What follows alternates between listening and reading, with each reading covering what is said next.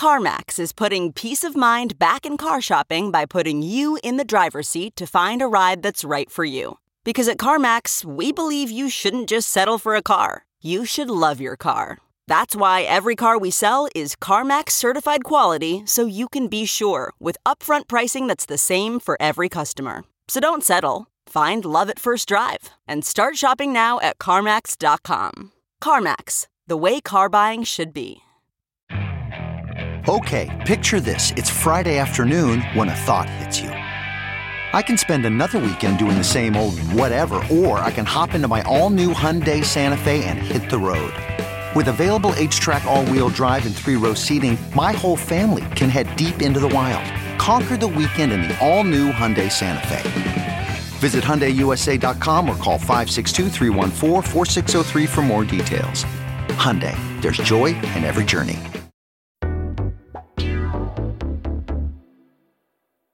Coindesk is calling on visionaries in the digital economy to present at our newest event, Ideas Investing in Digital Assets and Enterprises Summit.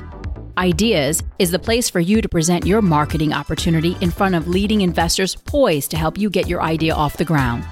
Apply today to become a presenter at Ideas 2022 by Coindesk. Visit Coindesk.com forward slash ideas for more information. This episode is sponsored by Circle and Near. Money is changing so, where do we go from here? Through high profile interviews and thought provoking analysis, join Michael Casey and Sheila Warren for the Money Reimagined podcast as they explore the connection between finance, human culture, and our increasingly digital lives. And just a reminder Coindesk is a news source and does not provide investment advice. And now, here's Sheila Warren. Hello, and welcome to Money Reimagined. I'm Sheila Warren. Recent activity around the world these past few months has shown a spotlight on regulation of the crypto industry. Countries, including the G20, have issued and are issuing guidance on everything from broad crypto frameworks to tax to stablecoins. With the passage of the landmark MiCA proposal in Europe, multiple bills dropping in the US, and action elsewhere around the world, regulation is more clear than it was a year ago, but that bar remains pretty low. Many people in the industry are now accustomed to the idea that officially enforceable rules that hold people and the services they provide to account might actually help crypto as it evolves. This is in part a natural response to the fear of widespread contagion from acts of a select few across the wider crypto ecosystem. Now, in the past, regulators have looked to the massive web of regulations that entangle the legacy financial sector. But most in crypto argue that these same rules aren't really applicable to crypto or DeFi, and certainly not without adjustment. The goal is to enable fundamentally new products that don't just replicate the old system, which we know has left people out and behind over the course of its evolution. But doing something new requires reimagining decades worth of mental frameworks and the structures that have come about with years of regulation and policymaking. As the industry matures and seeks more clarity, crypto is raising some big questions about the way our financial sector has been regulated thus far and how it should be regulated moving forward, for example, who has or should have regulatory authority over which assets and why? Should regulators impose stricter constraints on crypto's centralized finance sector, CeFi as it's known, but allow DeFi projects to follow a more self regulatory model? How do we appropriately assess risk in new systems that are still being developed? Does the model of same risk, same regulation even make any sense? And is tech neutrality the ultimate goal, or do we need specific frameworks that account for crypto being fundamentally different? I am really looking forward to having this conversation with two of my favorite legal mavens, Jai Massari and Alexandra Barrage. Zahi is co-founder and chief legal officer of Lightspark, a company exploring, building, and extending the capabilities and utility of Bitcoin. Before that, she was a partner in the financial institutions group at the law firm Davis Polk. Alex is a partner at Davis Wright Tremaine. Prior to that, she had a long career at the FDIC, the Federal Deposit Insurance Corporation. Since my co host Michael Casey is away this week, we'll move right ahead with our guests. Welcome, Jai and Alex. It's so great to have you. Thank you so, so much, Sheila. I'm so excited about this conversation. I can't even tell you. I've been looking forward to it just for days. And in part because I think there's so much misunderstanding within the crypto ecosystem by actors of, of what what is the regulatory web in which we find ourselves Alex, why don't we start with you just to kind of give us like a framing of like how did we get where we are in this alphabet soup of agencies that govern banking and financial system today in the US? Sure. Thanks, Sheila. And thanks so much for inviting me on this uh, podcast. I've listened to it many times. I'm honored to be here with you and with my friend Jai. So let's start really high level. Uh, who regulates anyone and why do they do that? And if you look at our banking framework as an example, it's activities driven. It's based on the idea that our institutions are engaging in bank activity like payments or taking deposits or lending. And it also depends on how these institutions or these entities are chartered or how they're organized. So, for example, if you're dealing with a Fed member bank, then you're regulated by the Federal Reserve. If you offer deposit insurance, you're regulated by the FDIC. If you're a national trust or a national bank, you're regulated by the OCC. And so, by its very nature, our system is fragmented and overlapping, which is not always a bad thing. And then we have this additional layer of agencies that were started as a result of, you know, financial crises like the SEC back in the late 20s, early 30s. And so it's kind of a hodgepodge of terms of how we got this alphabet soup, but effectively it is the framework that us uh, that we U.S. lawyers work within this regulatory maze. And um, so that's just a little bit of a, a high level kind of insight into the framework. So once you understand this framework, Sheila, then you, you need to ask the question what's the focus for crypto purposes? What are regulators focused on? And really, they're focused on the digital asset or the token. And that's where I think Jai can contribute in terms of her knowledge of the SEC and the CFTC and how those regulatory agencies work. Yeah, the web is even bigger, right? Because we have the federal system and then we also have the state systems. So maybe you can talk a bit about that as well. Sure. It's a it's a great point and I think the way to think about the starting place for financial regulation, including for crypto regulation, is that regulators have tended to look first at the asset being traded or being dealt in. So they look at securities and subject securities to securities regulation. Banking products are subject to banking regulation. And then money products, generally speaking, can be subject to banking regulation or can be subject to state by state regulation under money transmission laws. And I think what's happened with cryptocurrencies is we've been engaged in this ongoing discussion for the past nine years, eight or nine years about what is the fundamental characteristic of the asset being traded? Is it a security? Is it money? Is it a kind of banking product? And regulators have been really, really struggling with this question because the answer to that question determines how the asset is regulated. Maybe an asset is none of those things and it's just a commodity and not really subject to federal regulation at all. And so I think this has been the focus of the regulatory discussion and it sort of plays in to the most confusing part of US financial regulation, which is the overlapping jurisdiction of various federal regulatory agencies when there isn't a clear answer about what an asset is based on existing law. Join us for Converge 22, Circle's first annual conference on the blockchain driven future of money, coming this September to San Francisco. Converge 22 is a gathering for what's next in Web3, featuring demos and developer workshops, plus guest speakers like our very own Money Reimagined co host Sheila Warren, Aave's Stani Kulechov, Compound's Robert Leshner, and Solana's Anatoly Yakovenko. Money Reimagined listeners get a special discount with the code COINDESK. Register today at converge.circle.com.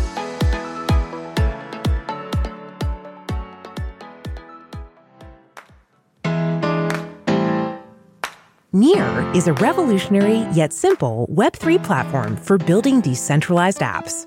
Designed by developers for developers, over 700 projects are now building on Near's fast, secure, and scalable protocol. Whether you're a crypto native launching DeFi apps, NFT marketplaces, and play to earn games, or looking to migrate your project from Web 2, Near makes it easy to build Web3 for the masses. Near offers developers a variety of tools, resources, and support for building apps, empowering communities, and creating a more fair, inclusive, and equitable future. Start your Web3 developer journey now by visiting Near at near.org. That's N E A R.org.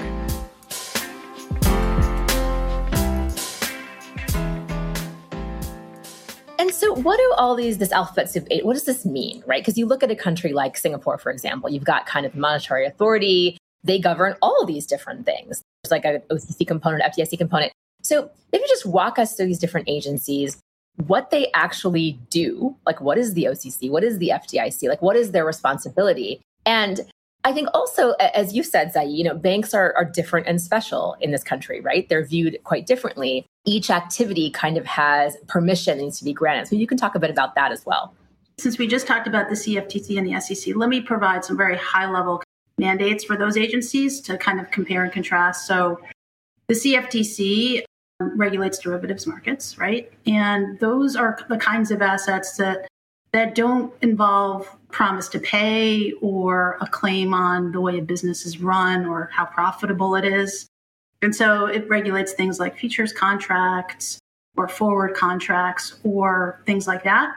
The policy choice there is because of the nature of the asset, it doesn't have like a, a disclosure framework, right? A, a framework by which uh, investors can understand the product that they might be buying or selling or trading.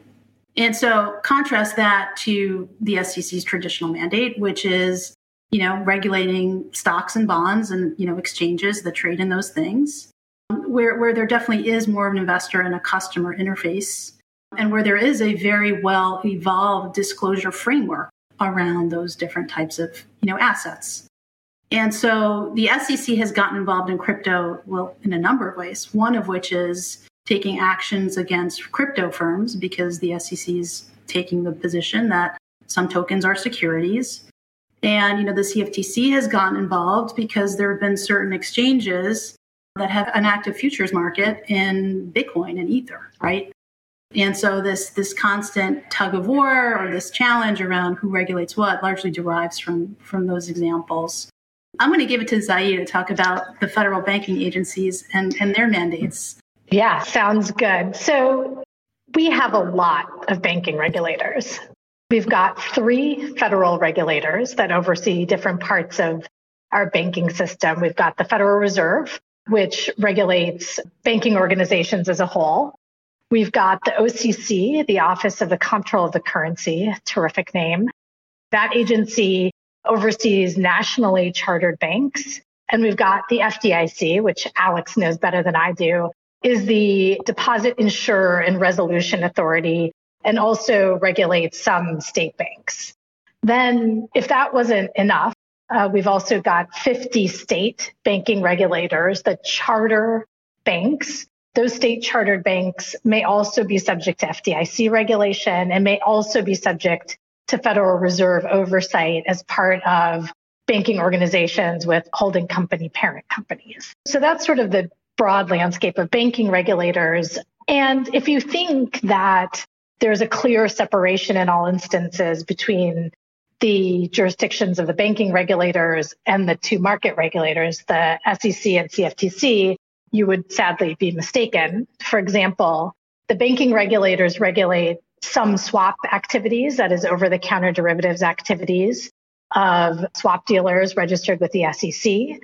The Federal Reserve has general oversight authority of securities broker dealers that are part of banking organizations and so on and so forth. So there's a lot of overlap. And, and we won't even mention the CFPB uh, and the FTC, which also have some jurisdiction over financial activities conducted by firms operating in the United States. And then, of course, we'd be remiss to not mention the state money transmission regulators which have taken the lead in regulating a lot of crypto activities in the United States. I want to pause there for one second because I think what a lot of people don't understand is that you know the largest banks are subject to kind of all of this regulatory authority, but it's activity based. So some banks engage with some agencies and are overseen by them and not others and whatnot. And to some extent, it's a choice of the activity that bank is in, engaging in. And so part of what has what happened in kind of the earlier days and continues today in crypto is this idea that well if we're engaging in a similar activity or the same activity then perhaps the agency that has oversight activity for a bank ought to have oversight activity for a crypto entity whatever that entity is leaving aside the question of whether or not that entity is or is not a bank right? So it isn't so what i find interesting is how do you define a bank? Well you can't define a bank by who regulates it because different regulators engage different activity, right? So even that fundamental question around is any crypto entity a bank or not a bank is not straightforward. And I find that so fascinating when you get under the hood because you would think the regulatory perimeter is what would define and pull something into that or not, but that's actually not the case. I just love to get your comments on that is because I just it, it blew my mind when I finally really when that penny dropped and I really understood that. Yeah, no, it blows my mind every day actually because you have crypto firms outside the bank regulatory perimeter, to use your phrase, that are doing a lot of bank like activities but not being regulated at all. Or well, I shouldn't say at all, they're regulated at the state level, but they're not regulated at the federal level like banks, right? And so you have this sort of two system that's working in parallel and maybe it's not an even playing field. And I think that's that's a real struggle for regulators. It's certainly a struggle for, for people in Congress trying to regulate. But I think the broader point is, you know, from a regulatory perspective, you know, we had a stablecoin report last year that was the alphabet soup of the bank banking regulators, as well as the market regulators, as well as Treasury, right? All come together and identify risks. And note that, you know, a lot of crypto or stablecoin players are outside that perimeter. So the, the real challenge is how do you address the fact that all of this activity is outside the system, but doing a lot of the same kinds of activities as entities that are having, you know, capital requirements, liquidity requirements, examination, oversight, and all the rest. If I could jump in to build on what Alex said, despite calls internationally and sometimes within the United States for the idea of regulating um, activities that raise the same risks the same way. This is not the system that we have in the United States. Many different types of entities engage in similar activities, but are regulated differently for those activities. I think in, to your question, Sheila, you know, what makes something a bank? The sort of silly, superficial answer is that only banks can take deposits. And if you're taking deposits, as a business, then you are a bank and need to be subject to bank registration, licensing, oversight, supervision.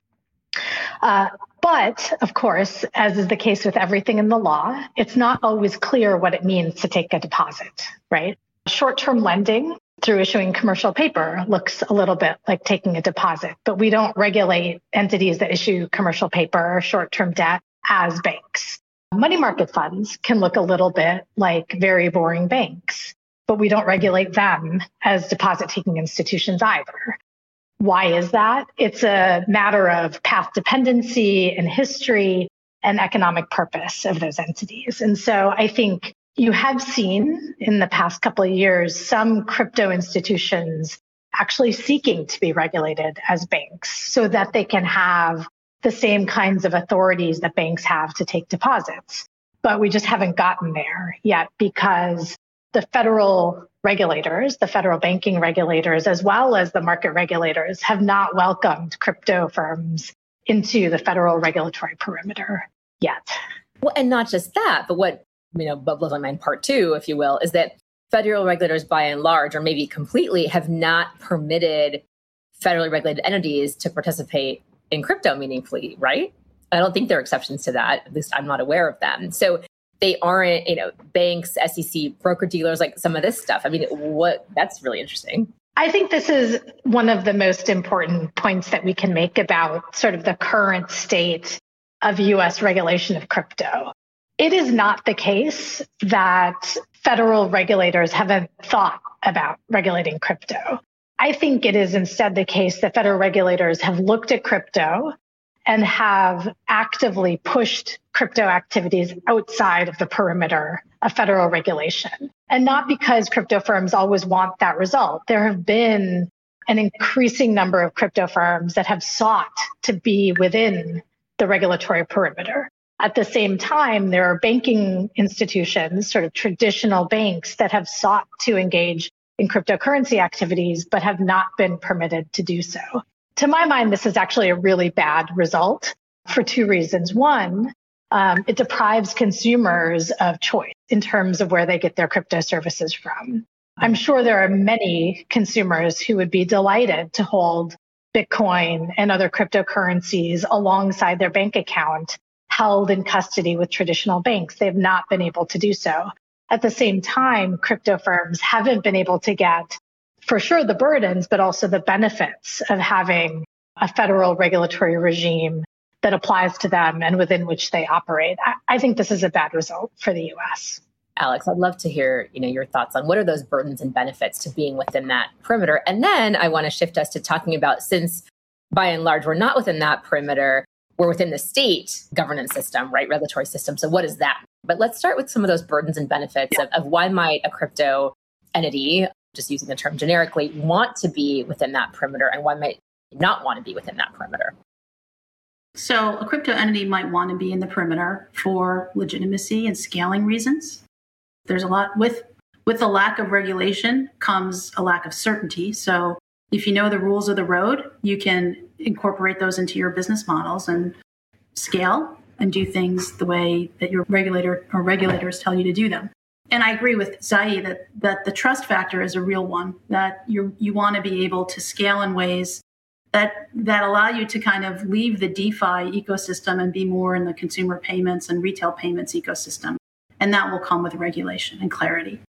I think some of the some of the trade-offs, however, is if regulation is not developed in a thoughtful and sound way, you might find that the economic models of these crypto firms are either completely unraveled or no longer make sense. And so I think one of the challenges for regulators and one of the sort of the gut instincts of a lot of regulators is to take crypto and to compare it to something they already know, like it's a money market fund, or actually it's more like a demand deposit. When in reality, it's got interesting bits of both of those things, but it's neither one of those things exclusively. And so until we get to the point where we're really teasing out meaningful characteristics for something that is new but presents many of the traditional risks we know, we're not going to get sound regulation that helps crypto firms, that potentially helps banks, and that ultimately protects consumers.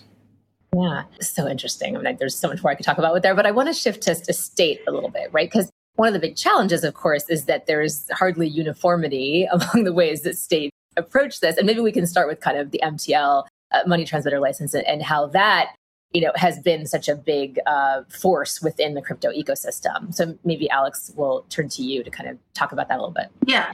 So let, let me start super high level. The states have been the real pioneers in crypto. In part that's because they were the first movers and in part that's because the federal government in, in my view has been largely stymied in terms of you know moving forward or even congress regulating. So so if the states are the pioneers, that means that they've done a lot of iteration on different kinds of licensing for digital assets, whether it's a BitLicense or it's a unique kind of charter like the SPDI Charter from Wyoming. And um, and that presents potentially some advantages for crypto firms who who don't feel like they can wait. They want to start building now. The sort of trade-off, however, is that with state by state regulation, you don't have the uniformity that a federal oversight uh, really brings, right? So that everyone truly is subject to the same disclosure standards or the same reserve standards, et cetera. And so you you have some entities that are set up as, as trusts under New York law. You have others that have different formations. And so you have a system where there really is, it sort of depends on how you're formed and where you're regulated. And of course, many of these crypto firms are regulated by many states, not just one. So there's a lot of trickiness there, perhaps. Jai? Yes. I 100% agree with Alex. The states have been at the forefront of regulating crypto for as long as crypto has existed.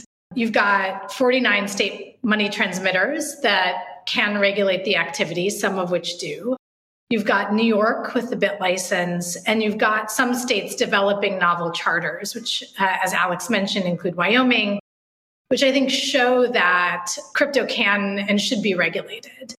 I think what we're facing at the moment, however, are some significant gaps in how crypto activities are regulated, including under state laws. So I will give you just one example.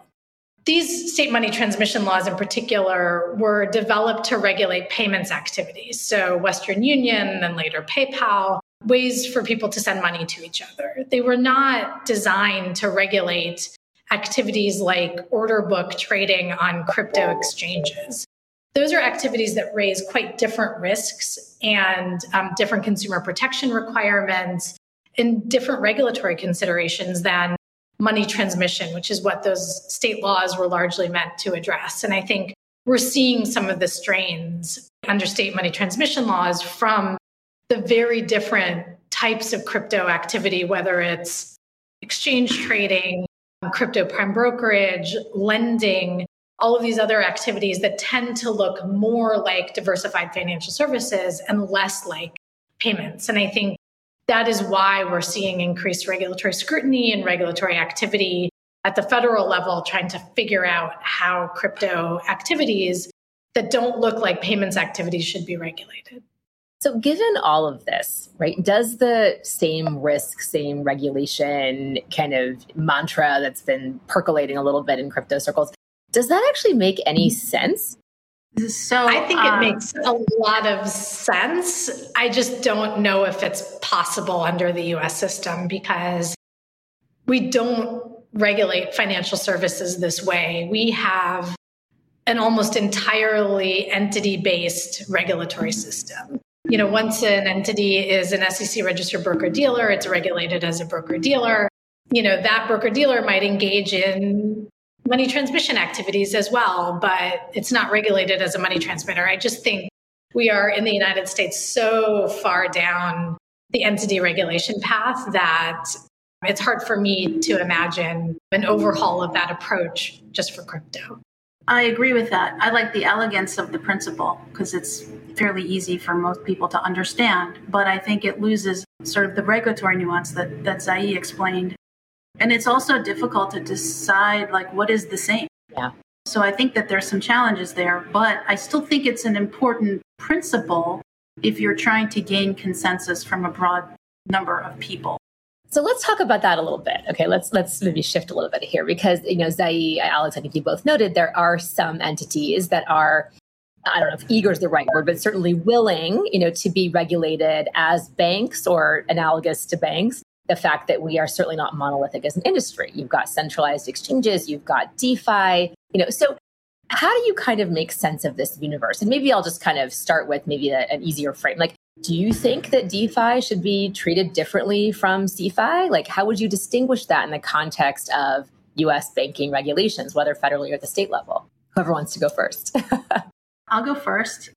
I would say that this this dichotomy between DeFi and CeFi conceptually makes sense to me. But I would also say that with a lot of DeFi activity, that the idea that is truly decentralized is, is a challenging one for me. We saw that with Tornado Cash, where you had regulators come in and either sanction code or arrest the, the, builders or the coders. So like I sort of answer this question with that assumption in mind. But you know, if you could delineate the difference, I would say you know, the way you regulate them is not one is more stringent than another necessarily.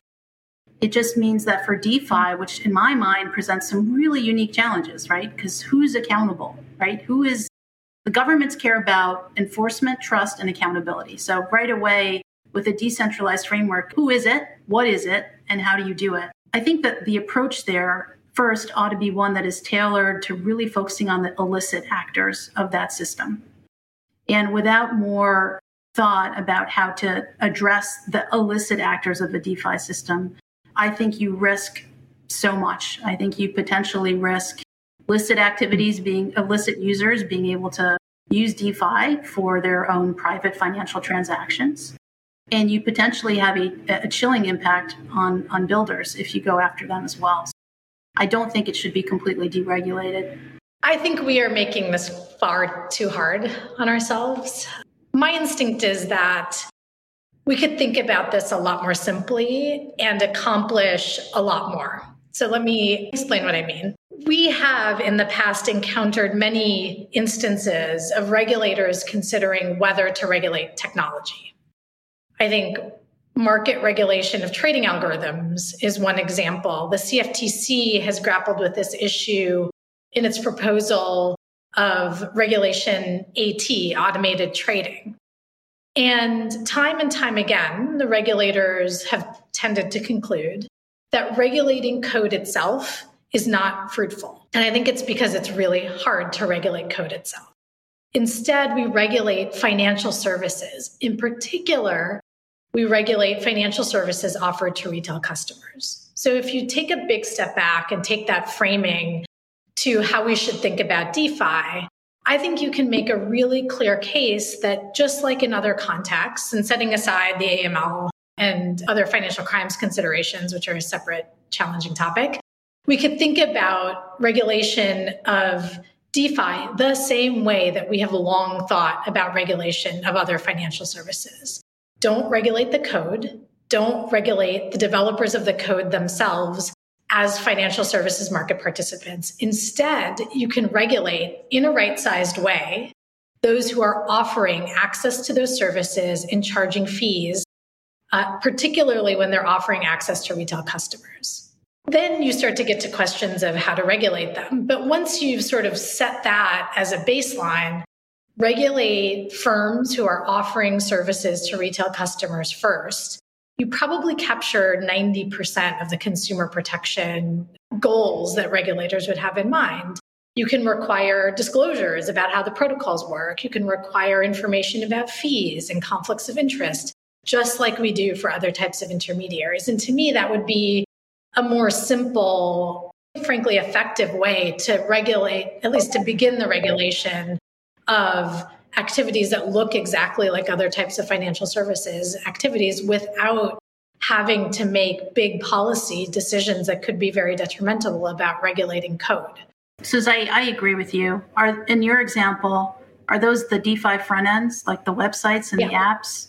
Yeah, and look, a lot of those aren't custody and customer assets, right? And so you shouldn't regulate them in a way that you would an entity that's holding customer assets like a CeFi crypto exchange. The regulation can be right sized and different, but a lot of those front ends can raise some of the same consumer protection concerns that other non custodial financial services providers raise. And I think it may be appropriate to think about regulation of those types of companies in the same way. So here's a question for both of you. You know, I certainly laud consumer protection as a legitimate public policy goal. Like, I, do, I don't think anybody is interested in seeing the stereotypical grandma lose the house, right, because they invested in the wrong thing or because they engaged in the wrong project or you know, whatever it might be. But I also think we have to acknowledge that consumer protection has been used a bit uh, in this country, in the United States, as a way of engendering exclusion within systems too, right? Like we prohibit people who are not, as I call it, pre wealthy from engaging in certain kinds of investment activity, right? We have turned an eye to some extent, less so now, but certainly historically, to redlining practices or others because we allowed the agencies engaging in those activities to self assess their own risk and say, oh, that community or that neighborhood or that individual is you know, too risky for our portfolio. And therefore, we have the right to exclude them from our basic services or whatever it is, right? There is this movement. I don't know if movement's the right word. There is certainly uh, interest in the idea of a self-regulatory model around some of this, particularly in the kind of the DeFi space. And I'm curious how you feel, A, your response to kind of the consumer protection being used a bit as a bit of a, a being weaponized in some cases, right, against certain communities and providing this uh, justification in some cases for exclusion, categorical exclusion of those uh, communities or, or individuals. But then also this idea that the industry would not engender bias if it were able to kind of self regulate. I just want to talk about equity as a general frame. So, either of you would love to hear your thoughts on that. uh, such a, a great question. So, I think to the extent that consumer protection is being weaponized to exclude members of our population, I, I just instinctively have a, an issue there. I sort of approach it from a different perspective, which is that all consumers should have objective and equal amounts of information about whatever products in crypto they're investing in. I have an issue with exclusion, just I guess from a conceptual level. The idea of a self regulating organization for DeFi is an interesting one. I think about the SROs that we have currently and, and ways we might analogize them. And I, I'm honestly a little bit challenged by that. So you think about something like FINRA, right? FINRA is an SRO, basically. It's overseen by the SEC. It's formal. It, you know, people sign up for it and they agree how they're going to be regulated. But again, there's a regulatory overlay to that, even that SRO.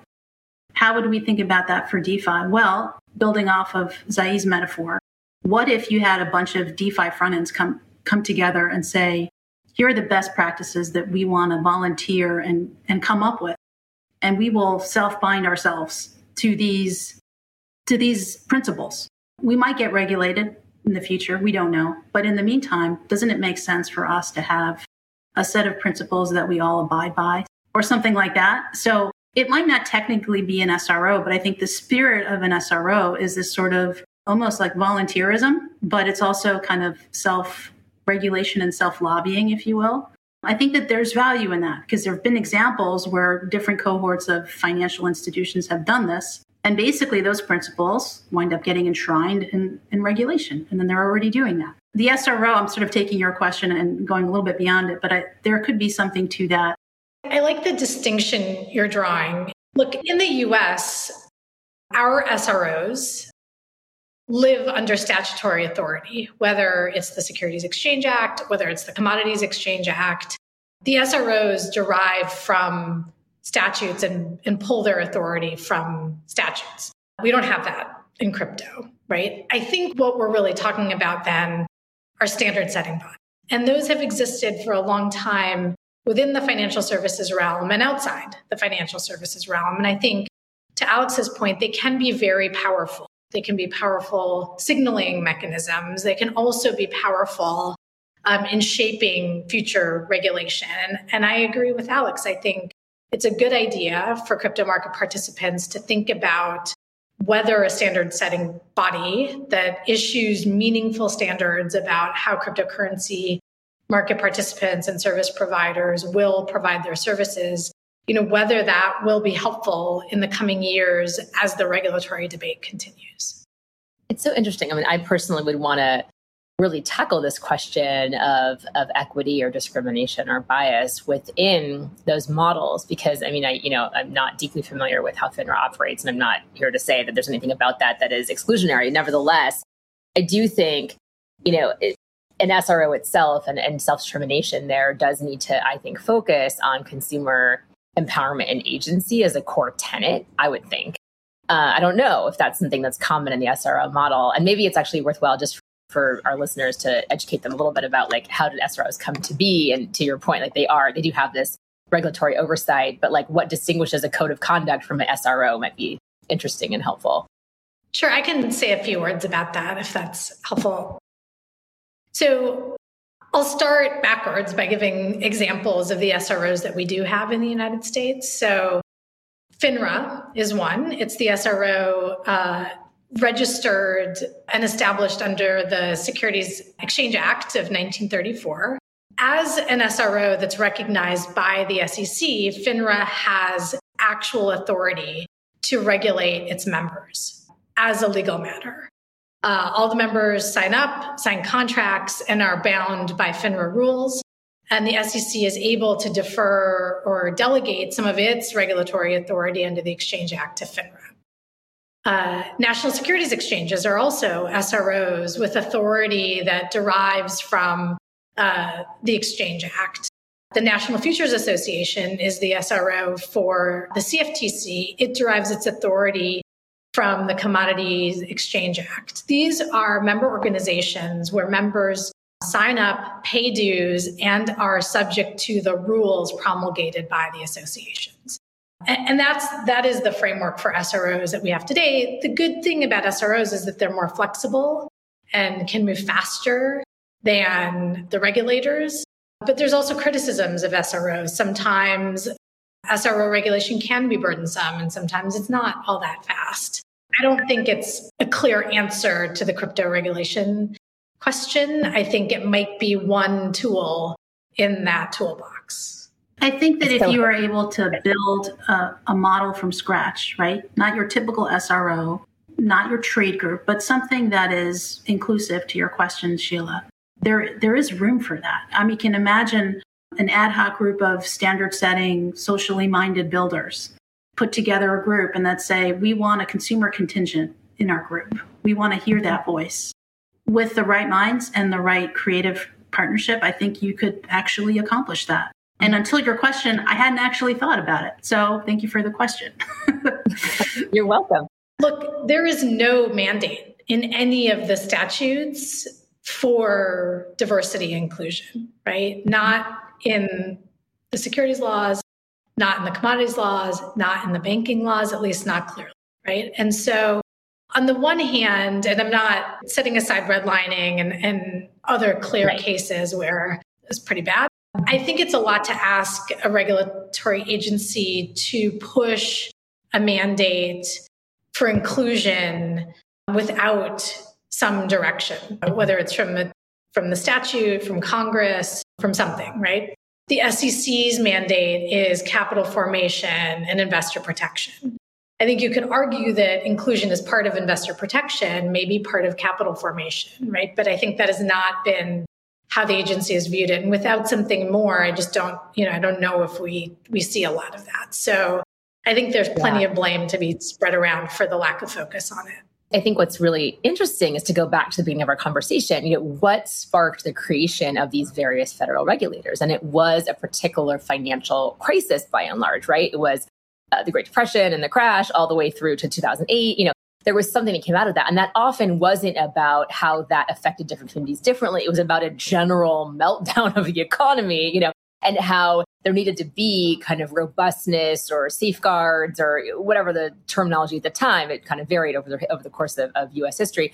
It was, was deemed necessary. And so how could you have an agency that could provide some uh, assurance, you know, and authority over over that kind of thing. And so it wasn't the case that micro examination of how were different communities differently affected like we know full well right? Like there was a i mean there's there's literature about this. There's like grapes of wrath right? Like not everybody was affected the same way even going back to the great depression. That affected different parts of the population different communities different professions different families very very differently. And so I do think, you know, we're at a time now, and one of the promises I've always seen and the potential of crypto is to provide a little bit of leveling, even not a little bit, maybe a lot of kind of leveling and redress for some of the system, some of the inequity that has kind of systematically been baked into our existing systems. And that, you know, to be fair, is proving to be challenging to redress within those institutions. And if we don't provide at least the aperture within which to address some of that, then in my mind, it's kind of like, what, you know, what are we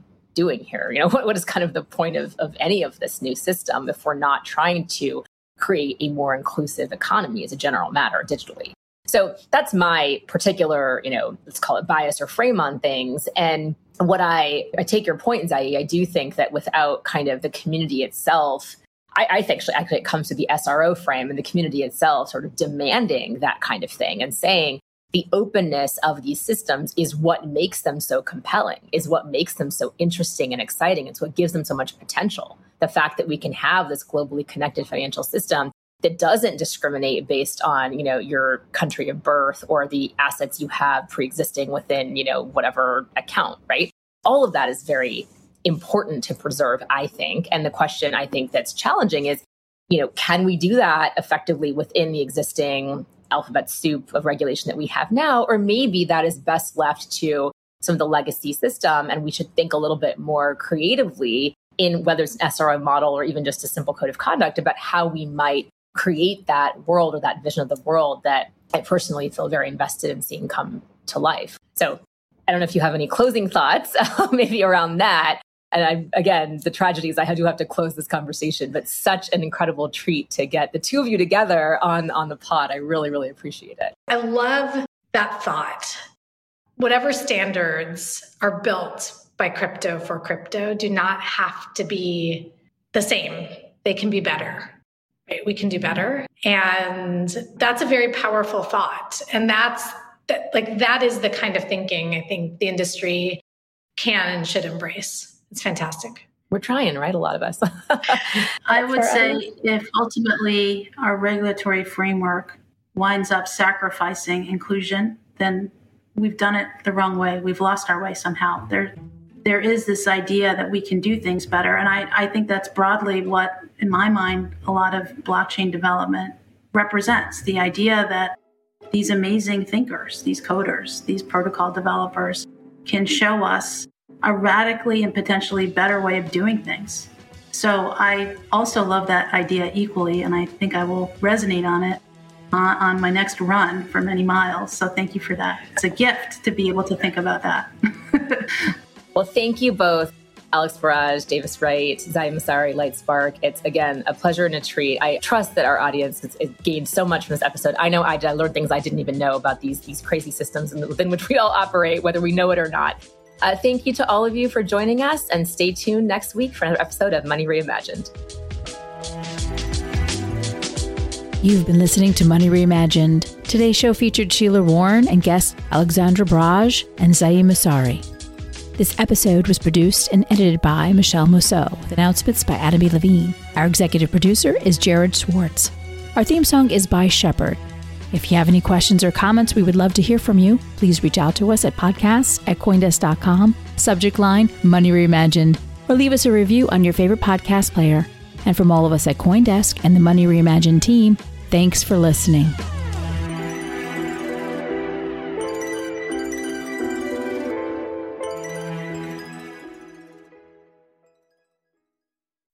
Hopefully, this is the last time you'll hear this ad. Because with Chime checking account features like fee free overdraft up to $200 with SpotMe and getting paid up to two days early with direct deposit, you can probably treat yourself to an ad free upgrade to spend more time listening to your favorite podcasts, or at least grab yourself an extra morning latte this month. Join millions of Chime members who work on their financial progress with fee free overdraft and no monthly fees. When you find new ways to save, you can reach your financial goals easier and still have the occasional treat. Take more control of your finances and say goodbye to monthly fees. Open your account in minutes at chime.com slash goals 24. That's chime.com slash goals 24. Chime. Feels like progress. Banking services and debit card provided by Bancorp Bank NA or Stride Bank NA, members FDIC. Spot me eligibility requirements and overdraft limits apply. Terms and conditions apply. Go to chime.com slash disclosures for details.